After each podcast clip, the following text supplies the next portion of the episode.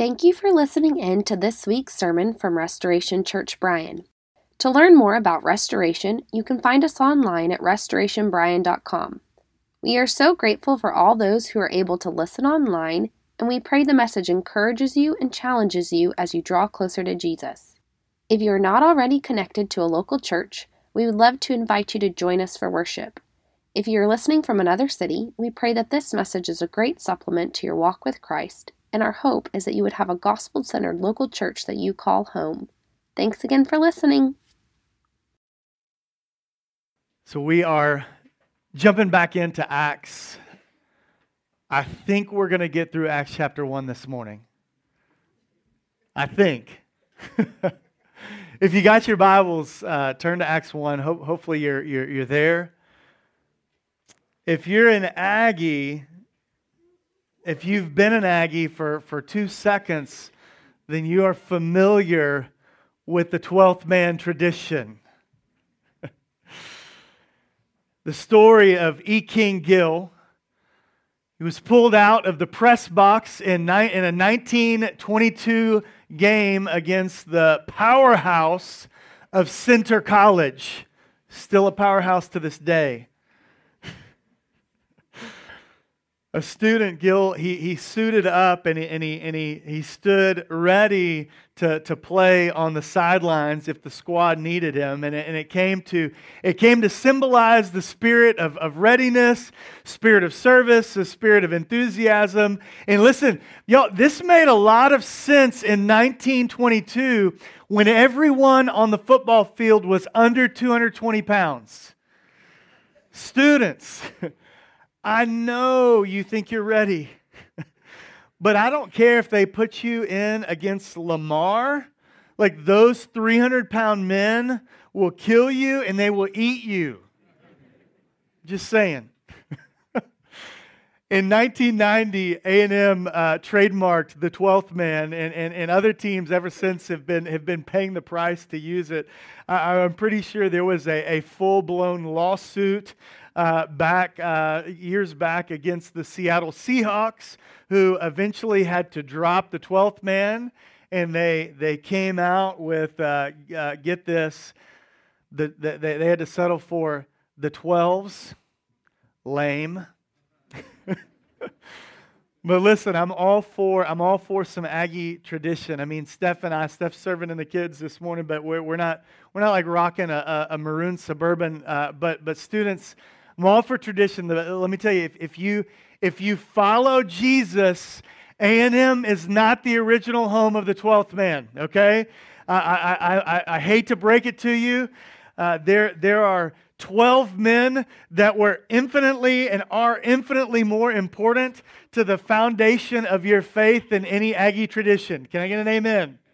Okay, all right, we're on the same page. That may be Aggie blasphemy, but it's biblical truth. Okay. This morning, I want to tell you that the first century church was the home of the original 12th Man. And without their readiness, without their passion, without their sacrificial service, we're not here this morning. Like, we're not together. We're not worshiping a risen Savior and Lord. And so here's my... Here's my prayer this morning. If you're here, and this has been my prayer all week, and you're struggling in your faith. If you are wrestling with doubt, or maybe you've wrestled with the validity of the New Testament, I hope my prayer is that maybe today marks a turning point. My prayer is that, or at the very least, maybe this morning it ignites this spark that leads to renewal and revival in your life and maybe in the life of our church. And if you're here and you've never trusted Jesus, as Savior and Lord, and believed on Him alone for your salvation, my prayer is that you come to embrace not only the reliability of Scripture, but that you experience the reality of God's love through Jesus Christ. And so I want to jump in this morning and just a reminder of the context. So already we've seen in Acts 1 and verse 4, there was this promise of the coming Holy Spirit. And we talked about this last week. It was different. It was different than the presence of the Spirit in the Old Testament. It was according to these prophecies of the Old Testament. So you had this promise of His coming. Then in verse 8 of Acts chapter 1, you had this call to be witnesses. And then in 10 and 11, a crazy thing happened. Jesus, as He's gathered with about 120, He ascends up into heaven. And so that's the context, is they've just kind of broken their gaze away from Jesus ascending. They're kind of shaken back to reality by the charge of the angels of saying, hey, like, what are you guys looking at? Right? He's coming back.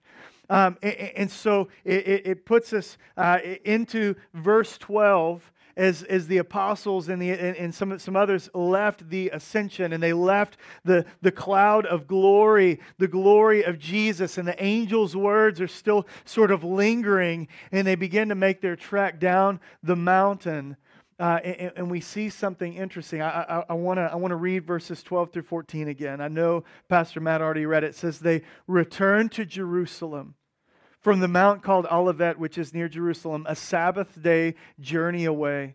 And when they had entered, they went up to the upper room where they were staying. Peter and John, James and Andrew, Philip, Thomas, Bartholomew and Matthew, James the son of Alphaeus, and Simon the Zealot, and Judas the son of James, not Iscariot. And all these with one accord were devoting themselves to prayer, together with the women, Mary the mother of Jesus, and Jesus' brothers.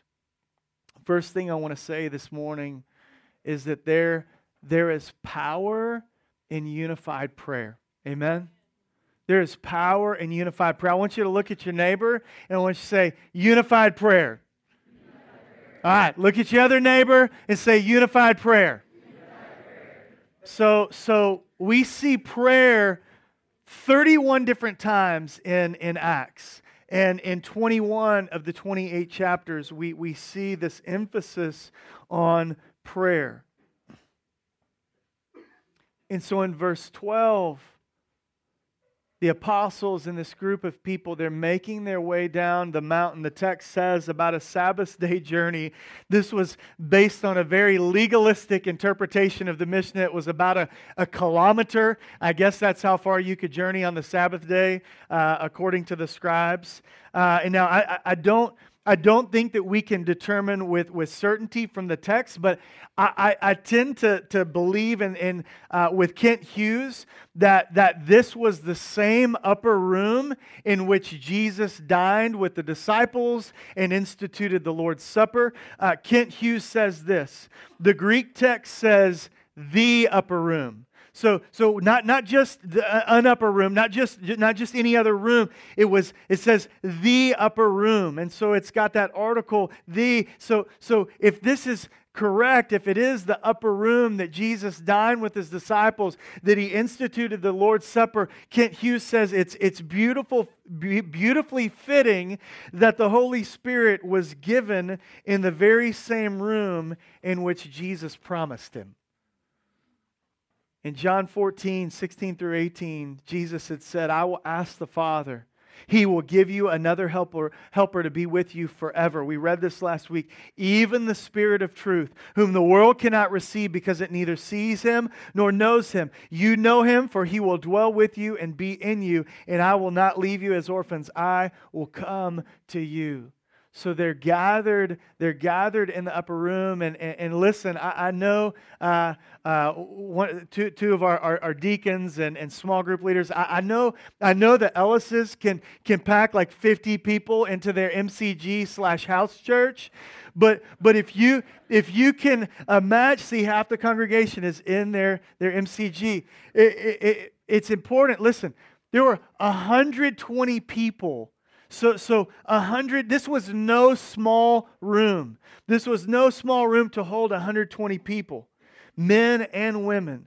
And so, church, it's important that before we talk about the before we talk about this group, we got to talk about who was in the room. We got to talk about who was there. We can't gloss over the significance of that before we move on to and focus on the unity of their prayer. And so this was a diverse group. It included not only the 11 apostles, right, minus Judas, which the text is going to break down in a minute what happened to Judas, but also Jesus' brothers.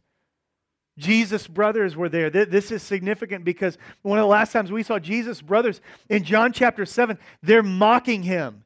They're ridiculing him, but here clearly they have had a complete change of heart. Maybe it was catalyzed by Jesus' appearance. We know in 1 Corinthians 15, Jesus appeared to his brother James, who ends up leading the church in Jerusalem. It also says that many of the women who had followed Jesus and ministered to them were also there in the room. Plus Mary, Jesus' mother, was present. And this, it's significant that Mary was there. Notice she's mentioned as part of the group, a co-worshiper, a prayer warrior with them, not the focal point of the group. And this is the last time we're going to see Mary in the New Testament. It's important. And so this group, they huddle together, and the text tells us that all of these, verse 14, with one accord, were devoting themselves to prayer. In the Greek, that idea of one accord is pertaining to mutual consent or agreement with one mind. This is the big idea. The big idea is that they were unanimously praying for the same thing. Let that sink in. 120 people unanimously praying for the same thing, and it was fervent prayer that was continuous. And so you want to talk about the restoration. One of our core values is expectant worship. This is the picture of expectant worship and belief, church. This is it.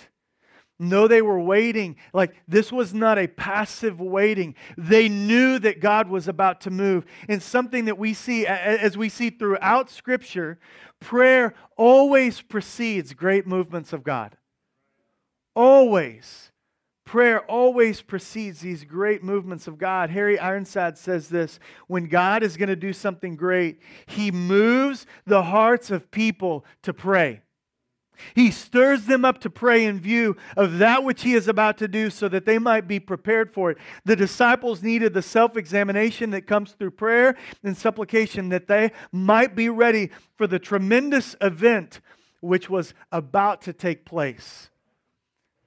You got to come back next week for that, okay? I think we'll be in Acts chapter 2.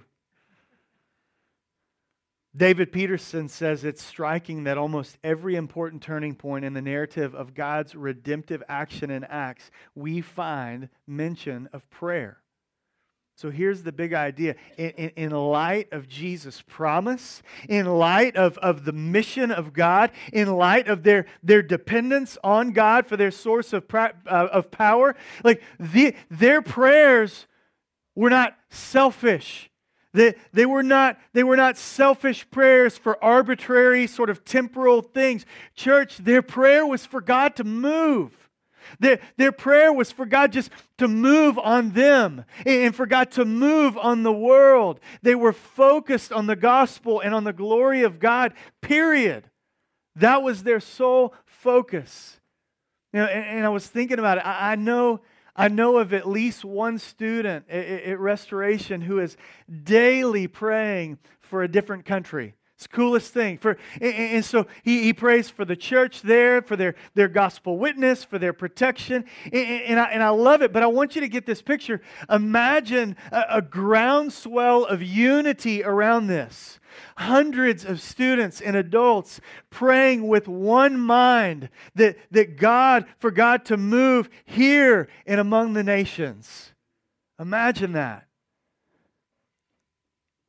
And I think what's scary is I think about, you know, part of the problem with the American church and American church culture is we've got too many churches, and we got too many pastors, and we've got too many individuals within the church looking to build their little mini kingdom, but not the kingdom.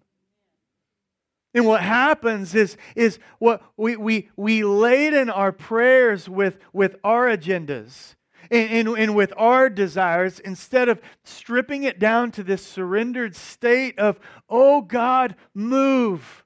Come and fall on us. Move in power, or we're sunk.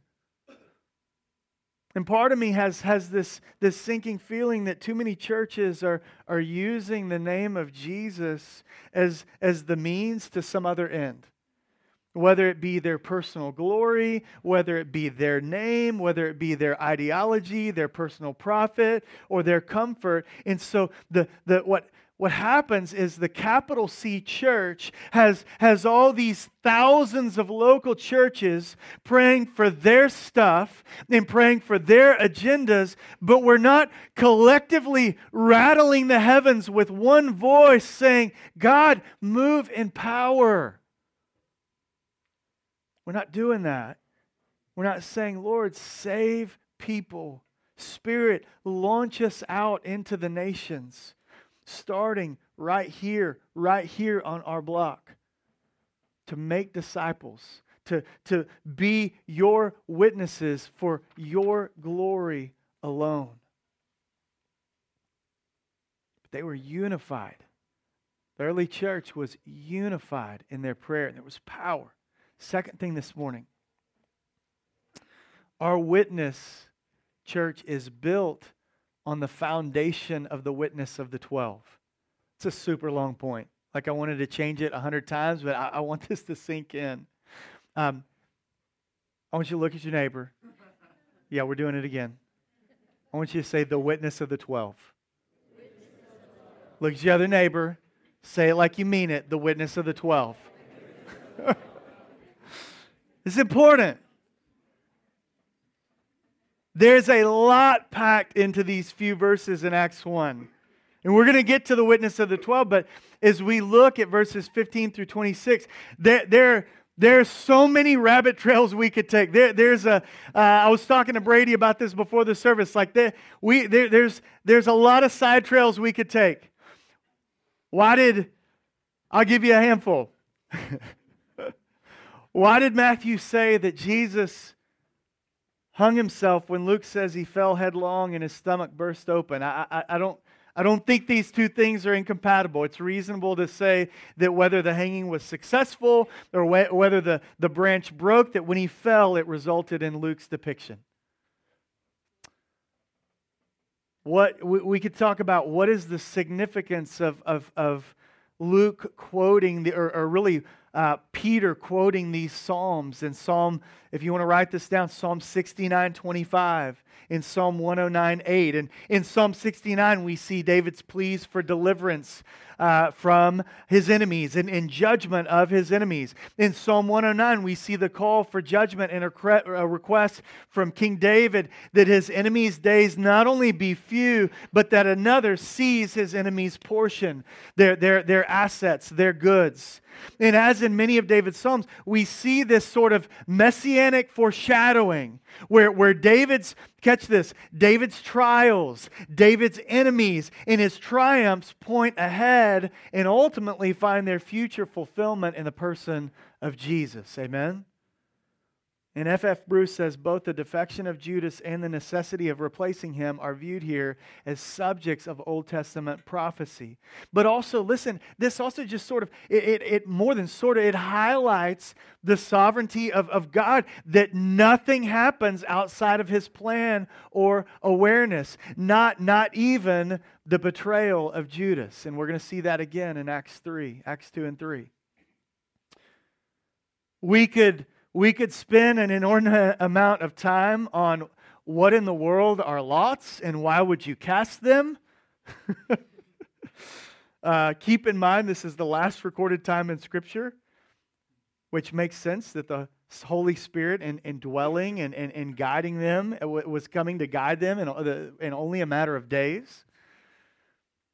We could debate why Matthias was chosen over Barsabbas, but I honestly think it's clear. I think it's very clear. Something shady's going on if you got three names, right? That's a joke. Barsabbas meant son of the Sabbath. Matthias meant gift of God. I mean, talk about being set up for the win, you know. Guys, I think I'll be a gift to this group. We could also spend time talking about the necessity of the 12, why there had to be 12 tribes of Israel, a verse that we've mentioned before. Jesus had promised in Matthew 19:28 that in the renewal of all things, the apostles would judge over Israel on 12 thrones. At the end of Scripture in Revelation 4, we actually see 24 elders seated on 24 thrones wearing golden crowns and clothed in white. But we could camp out all day there, but here's where I want to rest this morning, and I want to stay for a moment. See, we can debate about those things. We can debate about the significance of why 12, but what we can't debate was the role of the 12. Y'all with me? We can't debate the role of the 12. Without a doubt, Peter lays out both the task and the qualification. They must bear witness to his resurrection. Like that was the heart. This was the heart of the matter. We see this in verse 22. But far more than just being present as witnesses when Jesus rose, these men, they shared life with Jesus. They shared their lives with Jesus. Church, hear me. This is important. They were there from the beginning when Jesus emerged from the water at his baptism, and the Father said, This is my Son in whom I am well pleased. These men walked with Jesus. They ate meals with him. They hung on every word as he taught and shared parables and stories and truth. They tasted the wine in Cana as he transformed water to wine. They watched as he fashioned mud from his own spit to heal a man's eyes. They listened in on the conversation with the Samaritan woman in astonishment and shock. They were there. Church fam, they were there. They were witnesses to his bodily resurrection. And with the exception of John, every single one of these men laid down their lives in sacrifice for the gospel. Though only Peter, James, and John are mentioned again, history reveals that they were all martyred for their faith. Even Matthias died as a martyr, tradition says, in Ethiopia. But it's these men, it's their testimony that informs the New Testament. I want y'all to check something out with me. Look, turn over to John 17. I want to take a look at this passage that I think we often overlook, and we're going to understand. Hopefully we'll understand the connection. John 17, 1 through 8 says this.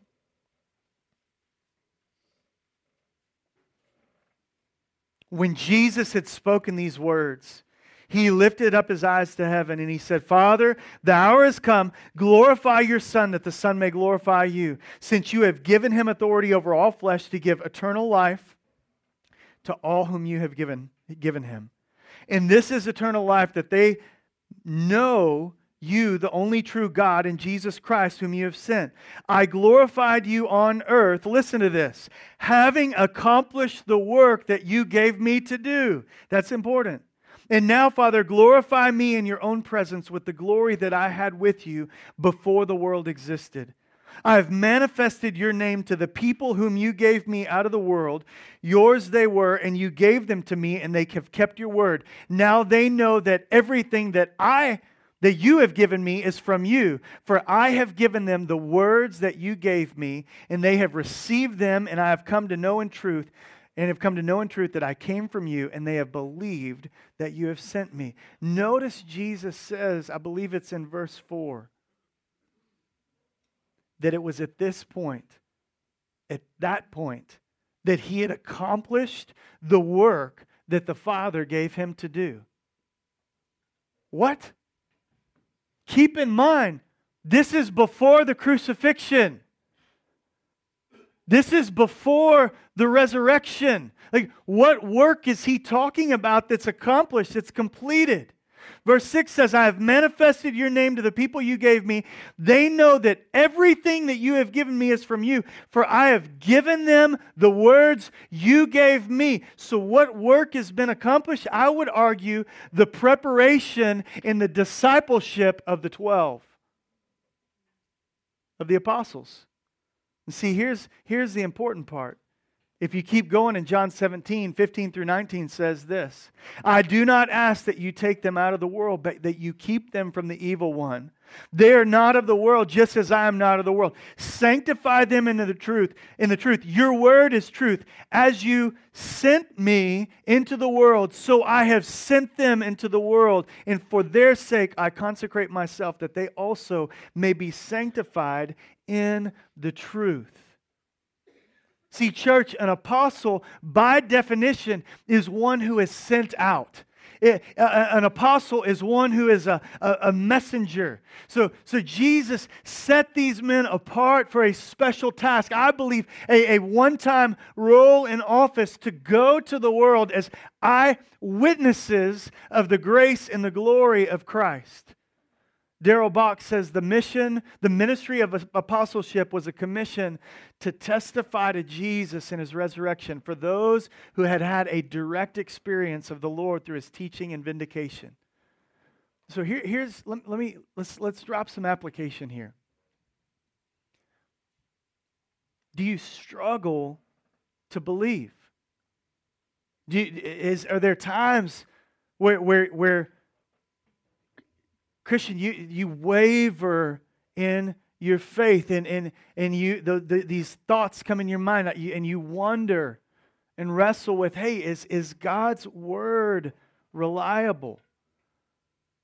It's so crazy. So often people's belief systems are kind of like this mashed up smorgasbord of personal experience, heritage, the History Channel, the media, culture, their teachers, internet articles, books, sometimes books that have been very recently written, or other religious systems with far less historical backing than Christianity. And here's where I want to drop some information. Listen, all of the New Testament books have a direct link to the testimony of an apostle within their lifetime. All of them. In future chapters of Acts, we'll talk about the unique apostleship of Paul. The New Testament books were all written within 50 years and completed before the close of the first century. No other book comes close. No other book in antiquity comes close to the manuscript evidence that we have through the New Testament. If you rolled through the theology class last year, you know this and you heard this. There are more than 5,700 Greek manuscripts containing either parts or all of the New Testament texts. Our oldest surviving Greek manuscripts contain come from the Gospel of John. The oldest one comes from the Gospel of John from the New Testament, and it dates to A.D. 130, within a century of the original text. And so let's for comparison. Plato, his Tetralogies was written in 400 BC. Our earliest surviving manuscripts are from AD 895. That's 1,300-year gap. Even Homer's Iliad, it was written in 800 BC. The earliest manuscript we have comes from 400 BC, 400 years after he wrote it. Herodotus, history, where we derive a lot of our understanding of history. There is a 1,500-year gap between when he wrote and the earliest available manuscript. 1,500 years. Caesar's, his writing on the Gallic Wars, 900-year gap. And those are not completed manuscripts. Those are partial manuscripts. The oldest New Testament manuscript that we have, completed New Testament, this Codex Sinaiticus, dates from the 4th century. Scholars believe it was written somewhere between 330 and 360, a whole preserved copy of the New Testament. And church fam, understand, because we have over 5,700 Greek manuscripts and over 23,700 known manuscripts of the New Testament in all languages, the ability to piece together the parts and the wholes from across all the evidence gives us a tremendously accurate rendering of the original copies.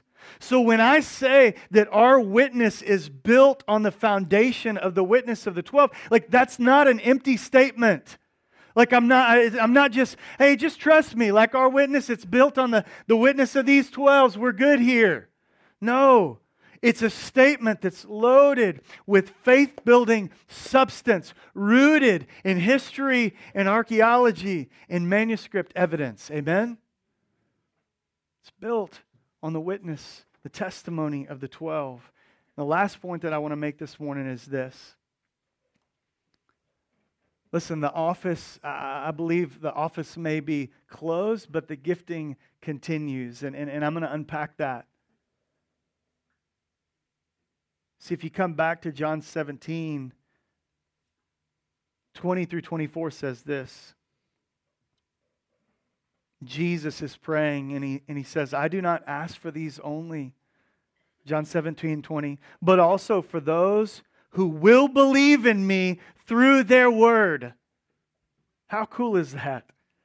That they may all be one, just as you, Father, are in me and I in you, that they also may be in us, so that the world may believe that you have sent me. The glory that you have given me, I have given to them, that they may be one, even as we are one, I and them and you and me, that they may become perfectly one, so that the world may know that you have sent me and I have loved them, even as you have loved, and love them, even as you love me. And verse 24 says this, Father, I desire that they also, whom you have given me, may be with me where I am, to see my glory that you have given me, because you loved me before the foundation of the world.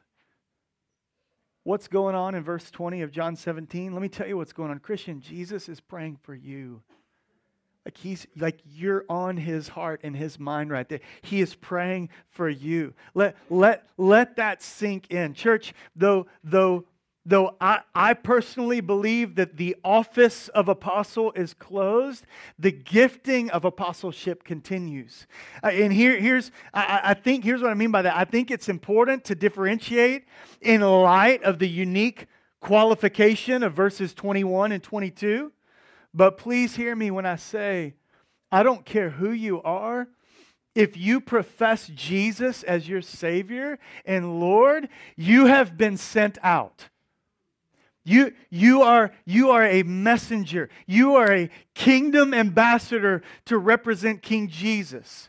And there are people in this room who I know God will call out to blaze new trails, to plant churches, to start ministries, and to be missionaries all over the globe. But honestly, it probably needs to start tomorrow with a gospel-centered conversation with your coworker, or with that classmate, or with that family member. See, remember, the world and the church needed the witness of the 12 for many reasons, but the world needs your witness right now. The world needs your witness right now. The question is, are you answering the call? Are you answering God's call? And I'll close with this morning. I think there's so many who sort of have this agnostic approach to God. Okay, well, if God would just show me some type of a sign, I would believe.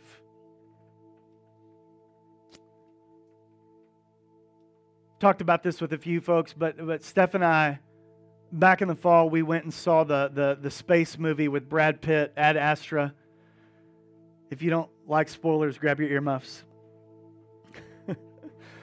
Pitt's character, Roy, he goes to the far reaches of space to save the earth, to chase down his dad.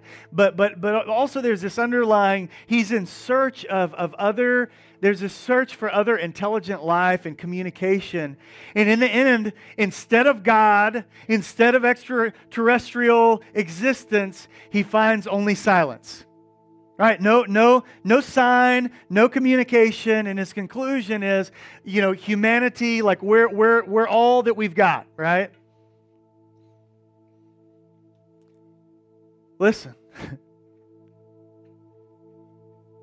We communicate in words and language. Is it so shocking that God would reveal himself through a book?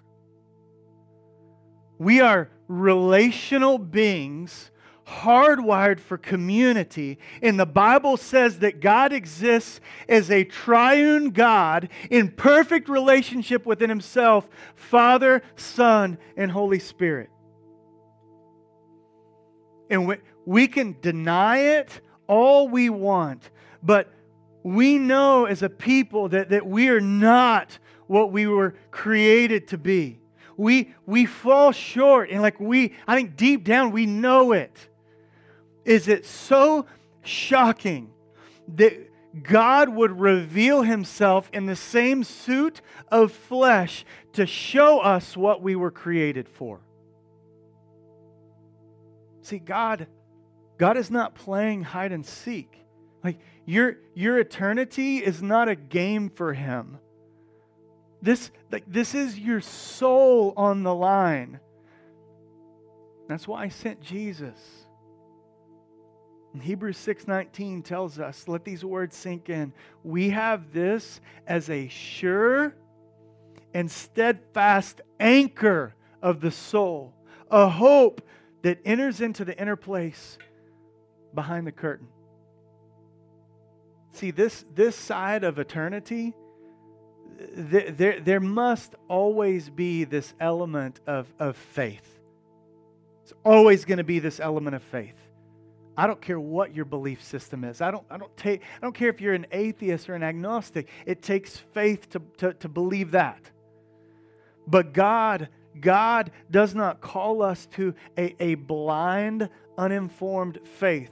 The call to believe in Jesus, His sacrificial death that covers your sin, His resurrection life that is secured and declares victory over sin and death. That call is built on the blood, the testimony, and the eyewitness of the 12.